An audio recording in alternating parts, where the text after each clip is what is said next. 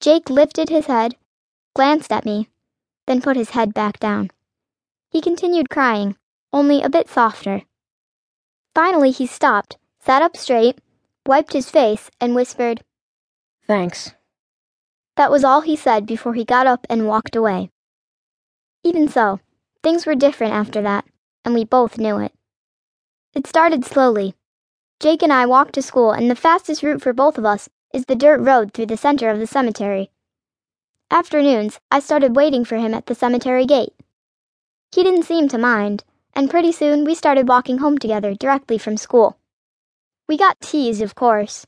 The usual, ooh, Jacob loves Lily kind of crap, but it wasn't too bad. After we had been doing this for about a week, Jacob said out of the blue, Why does your grandfather hate me? He doesn't hate you. Then how come he yells at me whenever he sees me in the cemetery? I frowned. Okay, I guess he does act like he hates you. I don't know why.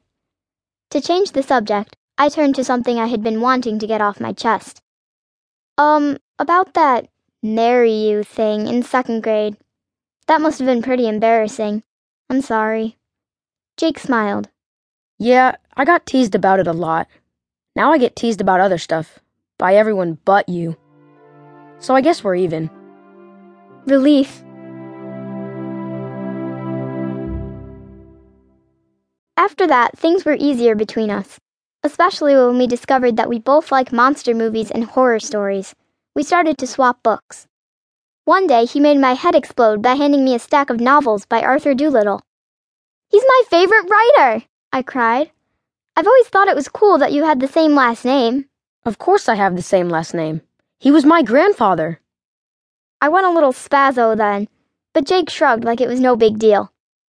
What happened to him anyway? I asked. I've never been able to find out why he wrote so many great books and then just stopped. Jake frowned. Neither has anyone else. Arthur disappeared. You call him Arthur? Jake's face hardened. He just took off on the family about 25 years before I was born. I never met him, and I sure don't think of him as Grandpa, not after he abandoned my dad that way. What happened? He shrugged again. Family legend says he had been acting crazy for a few years. Then one day he was just gone. Supposedly he left a note, but I've never seen it.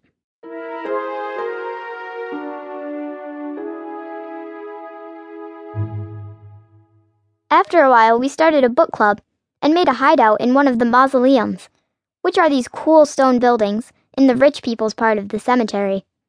They store the bodies above ground, in coffins, of course, instead of burying them. We cleaned up inside, then made a library, both of us donating books and comics. The real gems came from Jacob, because his grandfather not only wrote horror stories and novels, he also collected them. Jacob didn't bring any hardcovers, but he contributed several paperbacks, including my all time favorite Arthur Doolittle book, A World Made of Midnight. This was the story where he first described the monster world that he called Always October. It was also the book that made him famous. Most of the books he wrote afterward featured Always October in some way, but Midnight was always my favorite. I had read it about a dozen times. Because the air in mausoleums tends to be damp, we kept the books sealed in plastic bags to protect them. Also, Jacob created a file card system to make sure that we knew exactly what we had. When I asked him why he was so organized, he blushed and said, Makes me feel safer. I thought about it and figured I understood. After that day, we talked about more personal stuff. We're almost through sixth grade now, and pretty much best friends.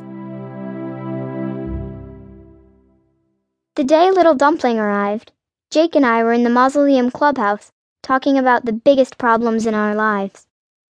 At that moment, it was Jacob's third quarter report card. You got an F in math? I asked, staring at the horrible grade in amazement. How did you manage that? You're brilliant at math. He shrugged.